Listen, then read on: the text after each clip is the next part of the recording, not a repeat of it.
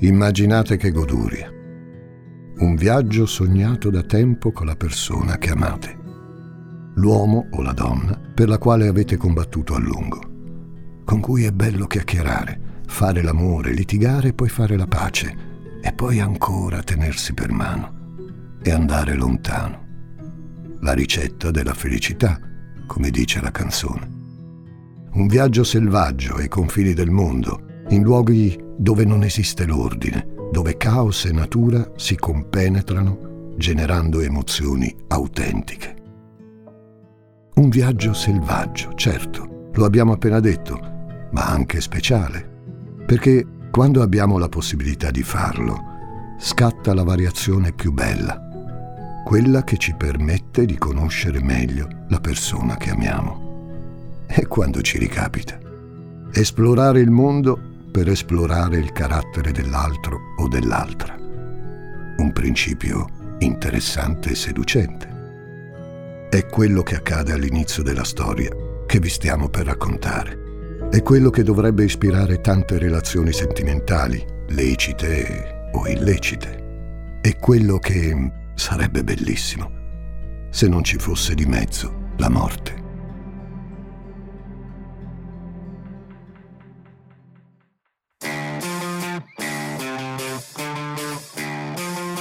Riascoltabili presenta Demoni urbani, il lato oscuro della città.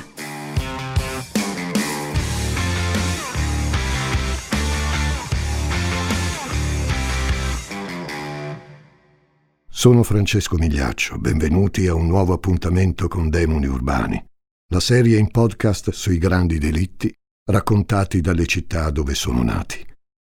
Non immaginate solo metropoli tentacolari, nidi urbani fitti di storie, agglomerati di metallo. A volte il male si nasconde nelle maglie della provincia e resta rappreso per anni, in silenzio. Poi però trova sempre il modo per farsi notare. È più forte di lui. Di stare in silenzio non è mai stato capace.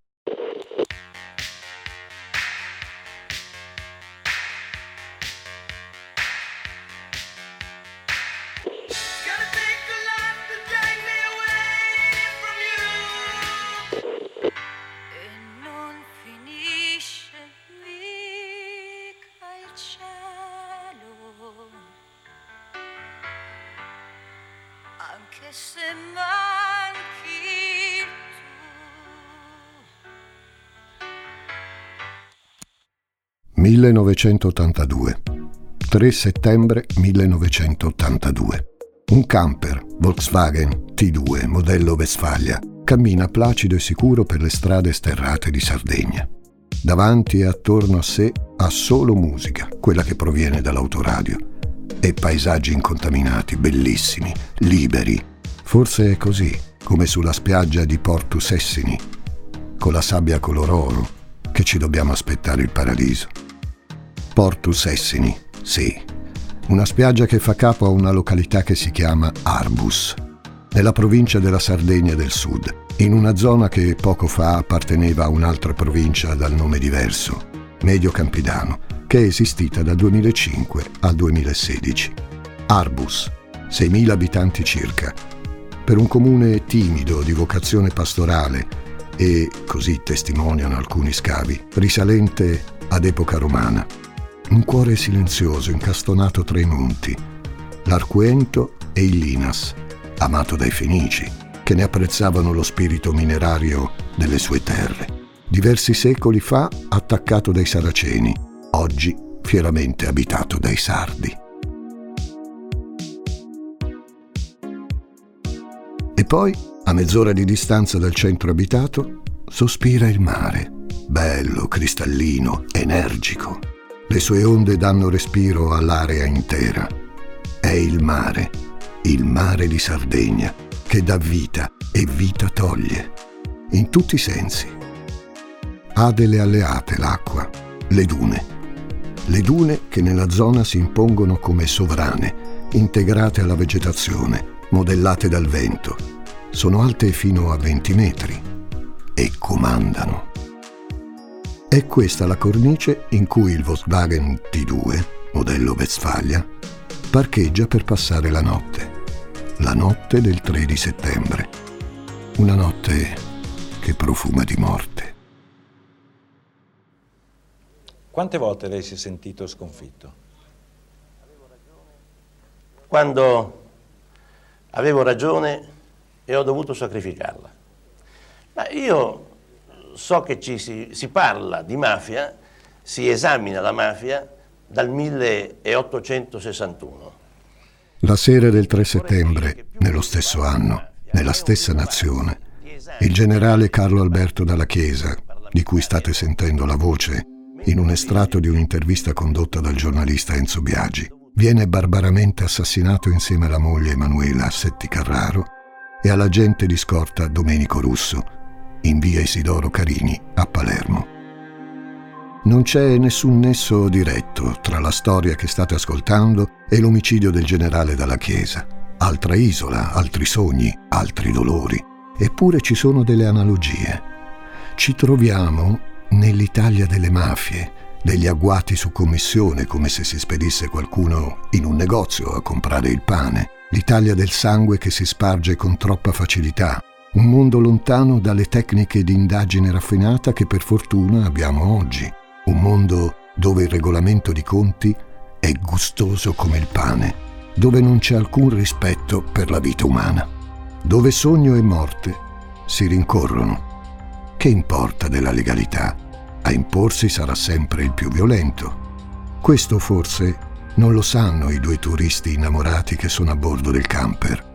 In fondo loro cercano la serenità dopo tanto dolore e credono che in fondo possa bastare la visione di quel mare meraviglioso, di quelle dune così dolci, di un paesaggio violento e al contempo rassicurante. Loro, che vengono da terre geometriche, sono abbacinati da una miriade di contraddizioni che scioglie il cuore. Ancora per poco.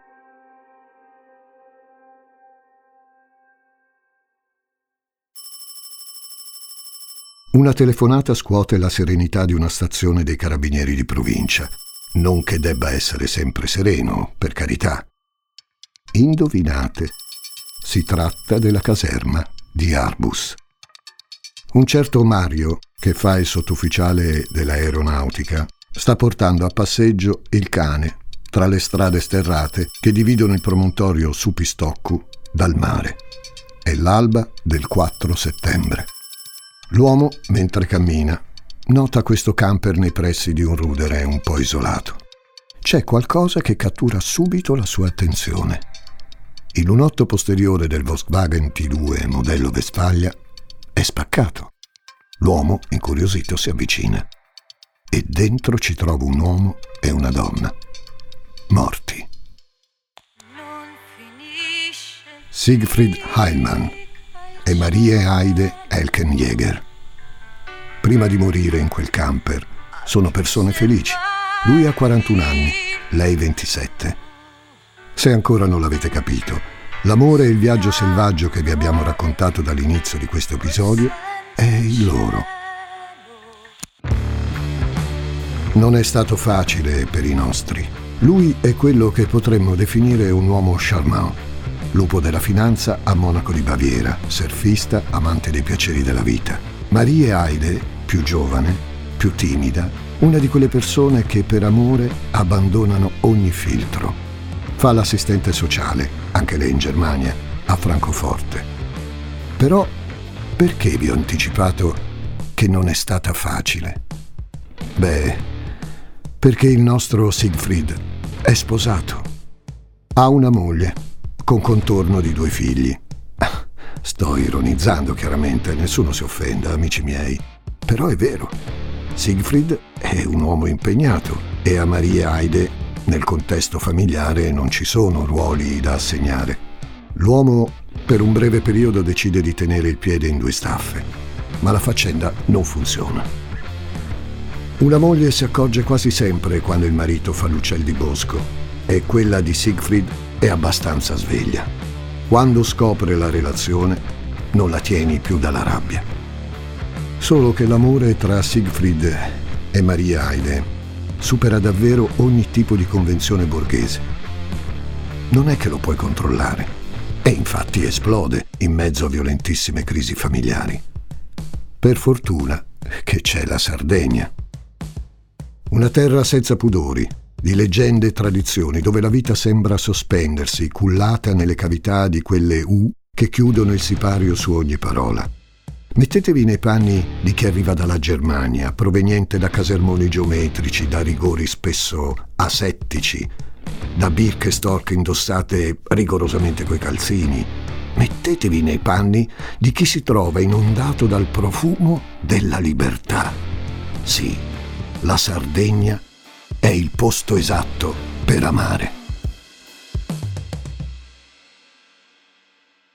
Un articolo della Nuova Sardegna della sezione locale Sassari del 13 luglio 2019 ripercorre gli spostamenti sull'isola effettuati dalla coppia prima del macabro ritrovamento da parte del sottufficiale all'alba del 4 settembre 1982.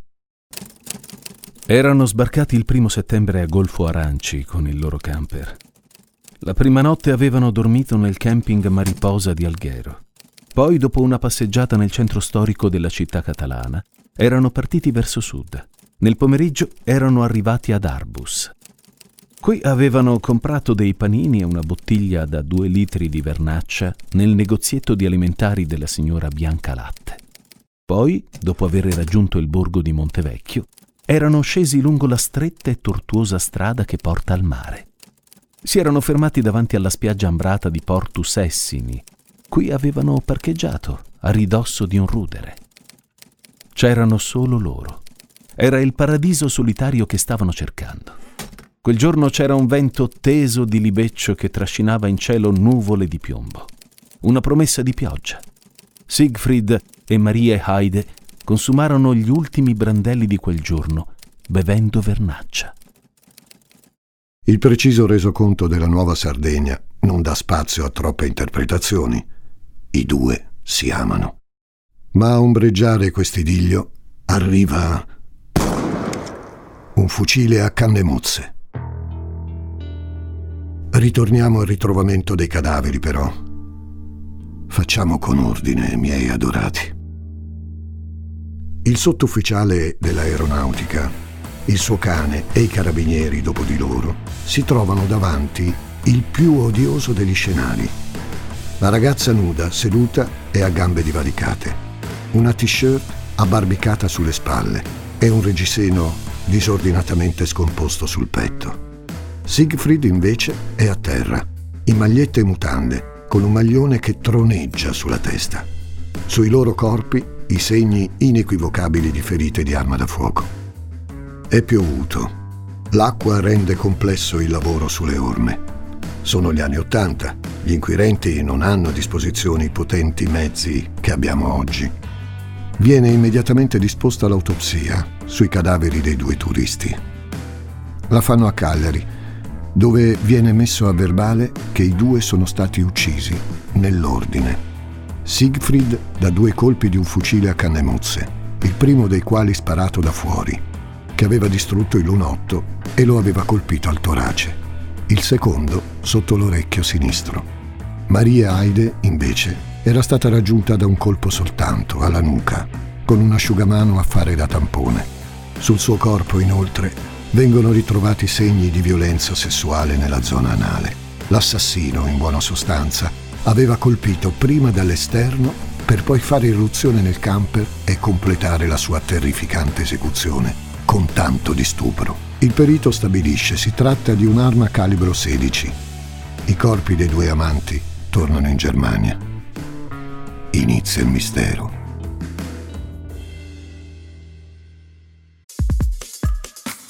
Ciao, sono intelligenza artificiale. Per gli amici, AI.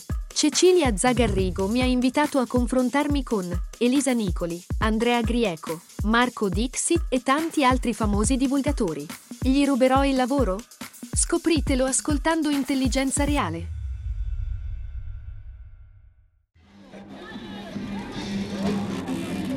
Quella lì è una zona di guardoni Eh, o sì. no? È famosa per, Sì, per essere sì, un luogo di ritrovo di, Sì, di ragazze, di coppie? Sì, è abbastanza, famosa, perché Ma insomma, voi del posto ci andavate o no?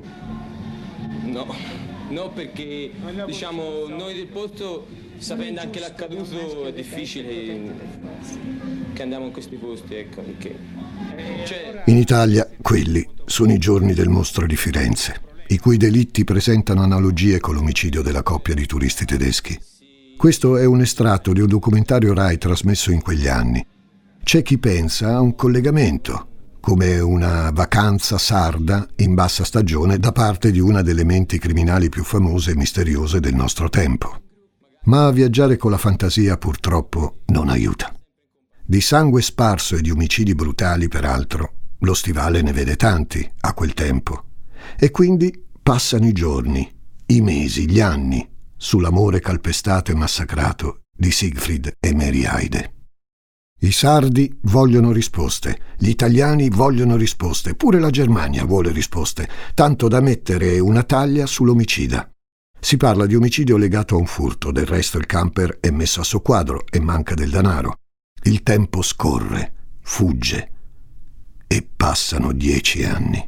Dopo la morte dei due prende forma, come da tradizione, la più ovvia, impietosa delle etichette. Nasce il mostro di Arbus, solo che non ha identità. Ma del resto, ogni terra del mondo ha il suo mostro, anche la Sardegna. 1991. Al commissariato di Villa Cidro, mezz'ora circa di distanza da Arbus, arriva un nuovo maresciallo si chiama Felice Maccioni. Nuovo, si fa per dire. Ha lavorato per anni al nord, seguendo anche casi di una certa importanza. All'inizio degli anni 90 però ritorna in Sardegna, nella sua Sardegna. Sì, lui è nato qui, è un uomo scaltro, una sorta di forza della natura dell'investigazione. Si è reso conto che nell'ultimo decennio la sua Sardegna, e soprattutto la parte del medio campidano, ha riservato sempre più spazio alla sua anima nera. Gang criminali, malavita, smercio di droga, rapine, morti ammazzati, regolamenti di conti e casi spesso rimasti irrisolti. La morte c'è sempre stata, la violenza pure, solo che negli ultimi anni appare decisamente fuori controllo, trovando il suo culmine nel tragico assassinio dei due amanti tedeschi. Maccioni si siede alla sua scrivania e prova a risolvere le cose. Si porta a casa qualche bel risultato, ma i tedeschi no. I tedeschi sembrano avvolti in una patina di mistero destinata a rimanere illibata. Lui però, questo mostro di Arbus, vuole quantomeno conoscerlo. Il maresciallo intuisce che, salvo accadimenti un po' strambi, le possibilità di legami fra la malavita della zona e l'omicidio dei turisti sono molto alte e molto poco approfondite negli ultimi anni. La sua mente, abile a costruire relazioni e implicazioni con velocità quasi computazionale, lo porta dritto dritto a connettersi con un'altra mente, quella di un pastore del luogo, uno che gira su una lancia HF rossa che non potrebbe permettersi, con arie da sbruffone e che tuttavia non sembra avere la stoffa del leader, una sorta di contraddizione vivente e pigra. Perdonate, forse mi sto solo perdendo un po' a descrivere le caratteristiche di un uomo mediocre. Chi lo sa? Comunque, quest'uomo all'anagrafe fa Sergio Curreli e all'inizio degli anni 90, quando Felice Maccioni ritorna in Sardegna, ha poco più di 30 anni. Sergio Curreli, Bruno, lo sguardo profondo e indecifrabile degli sciocchi e degli arroganti. Un monociglio che fa scuola in un'Italia senza troppe pinzette e grilli per la testa. A casa lo aspettano una moglie, Daniela, e due figlie. A lavoro... Mistero. Ha qualche precedente penale e, guarda caso, la sua macchina, che non è di quelle che passano inosservate, finisce sempre per essere notata in prossimità di luoghi dove fioriscono rapine e simili. Proprio dieci anni prima, all'epoca del delitto degli amanti tedeschi, nel 1982, Curreli prestava servizio come pastore in un ovile vicino proprio al luogo del crimine. Che le due cose siano collegate, si chiede Maccioni. Non si lascia andare a congetture fantasiose, studia, misura taglia e cuce, provando a ricomporre i tasselli di un puzzle apparentemente impossibile da risolvere. Il caso, la fortuna, Dio sa cosa, fa sì che in quei giorni di primi anni 90 Curreli fosse da poco rinchiuso in carcere perché in casa gli hanno trovato armi e droga. Nei giorni e nei mesi che seguono l'arresto, Felice Maccioni, che ve l'abbiamo detto è uno bravo, capisce che Daniela Montoni, la moglie di Curreli, è un personaggio interessante. Tutti sanno che il marito la picchia, che la tratta come una deficiente, che la tradisce con altre donne. Tutti sanno che è una che vive nell'ombra. Tutti non sanno però che la pazienza ha un limite. 8 settembre 1993, 11 anni dopo il massacro di Portus Essini. Esattamente 11 anni dopo, una figura femminile si avvicina svelta alla caserma di Villa Cidro. Chiede del maresciallo Maccioni. L'uomo la riceve subito. Daniele è venuta per cercare protezione, tutela. Il marito è in carcere, ma a quanto pare negli anni ha tessuto una rete di malaffare e violenza in cui ha provato a infilare pure lei e le bambine. È vero. Curreli la picchia e la tradisce e, peggio ancora, è un criminale della peggior risma, ben peggiore di quello che Maccioni aveva soltanto osato immaginare. Daniela è una donna offesa, è una moglie indignata, una creatura a cui un mostro, sì, un mostro ha tolto ogni dignità e si vendica, o meglio, scusate, fa quello che tutti avrebbero dovuto fare. Ristabilisce la verità. Curreli è il capo di una gang di malavitosi molto attivi nell'area di Guspini, poco sopra Arbus, che negli anni ha organizzato rapine a banche e uffici postali. Questa faccenda è ben più grave.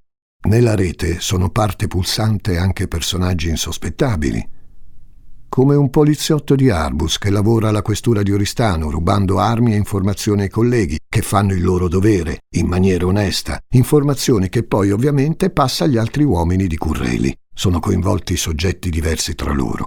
Pastori, ma non solo. Tutti al centro di un grande carrozzone di armi, droga e morte. Sì, morte. Settembre 1986. Morto numero uno, Antonio Frau, un allevatore. Viene appeso a una trave con un cappio al collo. Curreli e gli altri vogliono fargliela pagare per aver picchiato uno dei suoi pastori e decidono di punirlo. Vorrebbero spaventarlo, ma finiscono col soffocarlo e dire che il caso era stato derubricato come suicidio. Maggio 1990. Morto numero 2. Moldeno Tuveri, allevatore anche lui, preso a fucilate per debiti di droga. Novembre 1999. Morto numero 3. Gino Melis, un allevatore di Arbus. Nel suo caso un delitto su commissione. È sposato a Rina Ruggeri, una donna che, fiutando odore di separazione, teme di dover discutere per questioni di proprietà immobiliari col marito. Hanno una macelleria, dove peraltro Melis viene ritrovato cadavere. E allora assolda Curreli e compari per ammazzare Gino. Prezzo per la prestazione 2 milioni di lire. E non è finita qui. La bomba arriva alla fine Daniela Montoni, sposata a Curreli, si lascia andare alla più lacerante delle dichiarazioni. Suo marito nel 1982 ha ucciso Siegfried e Marie Heide. È stato lui a sparare, prima da fuori, poi dentro, a sodomizzare la ragazza e tutto il resto. E lo ha fatto per un motivo preciso. Il giorno prima del decesso, il camper dei turisti ha investito e ucciso la cagnolina di Sergio, gelosa. La bestiola che lo aiuta a domare gli altri animali. Curreli, una volta a casa e nel corso degli anni, avrebbe parlato senza problemi ai suoi compari di quel crimine, anche davanti alla sua atterrita moglie. Raccolte le preziosissime informazioni da Daniela Montoni, Maccioni le condivide con il sostituto procuratore di Cagliari, il dottor Alessandro Pili, che corre subito in carcere da Curreli. Vuole risposte su tutto, sulla rete, sugli omicidi, sui due tedeschi. Curreli conferma tutto, Tutto tranne l'assassinio di Siegfried e Marie Heide. Con quello non c'entro nulla, si difende. Undici persone, tra uomini e donne, vengono arrestati dopo le sue dichiarazioni e quelle della moglie Daniela, inclusa la mandante dell'omicidio Melis. Curreli ha ora la possibilità di collaborare con la giustizia, purché dica sempre e solo la verità. Passano tre mesi, dopo i quali Curreli chiede di parlare. Ho ucciso io i due turisti tedeschi. Mi sono avvicinato furtivamente al camper, avevo il fucile calibro 20 a canne mozze che avevo rubato al generale Frongia, a Guspini. Ho visto l'uomo alzarsi dal divano subito dopo aver fatto l'amore con la ragazza e ho sparato il primo colpo attraverso il lunotto posteriore. Un'arma rubata, un fucile a canne mozze e fatto l'amore. Currele ha un modo tutto suo e tutto orribile di fare l'amore. Conferma a ogni modo le accuse della moglie. Le ha uccisi per vendicare la morte di Gelosa. Dopo averle investite, i tedeschi e lui discutono, offendendosi pesantemente. Poi loro proseguono il tragitto e si fermano vicino alla spiaggia a passare la notte, mentre Sergio ritorna da loro per la resa dei conti finale. Curreli spara la prima volta, poi entra e scarica un altro colpo su Siegfried. Le sue attenzioni, infine, si rivolgono a Maria Heide. La ragazza era prona sul divanetto, nuda, immobile. Provai il desiderio di possederla in quella posizione. Mi sono sbottonato i pantaloni e l'ho posseduta. Tutto questo davanti al cadavere di Siegfried. Guaiva dal dolore. Mi sembrava la mia cagnetta gelosa. Le ho messo un asciugamano sulla testa, ho preso il fucile e le ho sparato a bruciapelo all'altezza del collo. Poi Curreli racconta di essere uscito e di aver abbandonato l'arma in un pozzo, nella miniera di Ingurtosu. Peccato che a poche ore dalla dichiarazione shock, Sergio ritratti tutto lasciando gli inquirenti nello sconforto. Perché in effetti, oltre all'idiozia di un'azione del genere, il racconto di Curreli presenta diverse incongruenze. Su tutte il calibro dell'arma. 20 nel suo racconto, 16 secondo la perizia balistica effettuata nel 1982. Lo stesso Pili nutre diversi sospetti sulla colpevolezza di Curreli in relazione a quell'omicidio. Va bene, gli altri orrori sono tutti commessi da lui e dai suoi scagnozzi. Ma se quello dei tedeschi fosse l'ennesimo, e diciamolo, noioso atto di un mitomane che vuole soltanto stare al centro dell'attenzione? Se effettivamente non fosse stato lui ad uccidere gli amanti? Con l'inizio dei dibattimenti, dopo il rinvio a giudizio, Curreli prova a liberarsi di ogni accusa. Afferma di essere stato testimone di tutti gli omicidi ma di non averli mai commessi materialmente. E soprattutto c'è la grossa bolla legata ai tedeschi. Perché ha parlato di calibro 20? La risposta la trova, senza troppe cerimonie, il presidente della Corte d'Assise Carlo Piana. Dopo 34 udienze predispone una nuova perizia balistica. Il risultato è clamoroso. Curreli ha ragione. La misurazione del 1982 è stata effettuata in maniera troppo sbrigativa. Il calibro del fucile a canne mozze, in effetti, è quello dell'arma evocata nella ricostruzione poi stranamente rinnegata. Curreli si frega, insomma, con le sue stesse mani. E la Corte d'Assise lo condanna all'ergastolo. Di Curreli dalla condanna in poi si sa poco se non per una pesante accusa di falsa testimonianza relativa al duplice tentato omicidio di due carabinieri a Desulo nel 1992. Fa il nome di un criminale che poi viene assolto, indicandolo come il mandante. Al di là di questo, però, le informazioni sono scarse. E forse il mostro di Arbus, per quanto spietato, non è riuscito a costruirsi una narrazione degna dei migliori... Ah, scusate dei peggiori demoni criminali. Io sono Francesco Migliaccio e vi aspetto alla prossima puntata. Demoni urbani ti intriga, vero? Ti invito a conoscere anche le altre serie degli ascoltabili.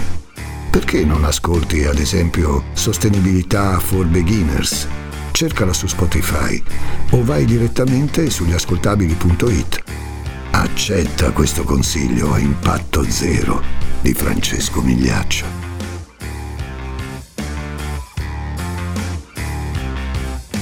Demoni Urbani è una serie originale degli ascoltabili, a cura di Simone Spoladori, condotta da Francesco Migliaccio. Questa puntata è stata scritta da Giuseppe Paternò Raddusa, editing e sound design di Francesco Campeotto e Alessandro Levrini, prodotto da Giacomo Zito e Ilaria Villani. Tutti i diritti riservati per gli ascoltabili.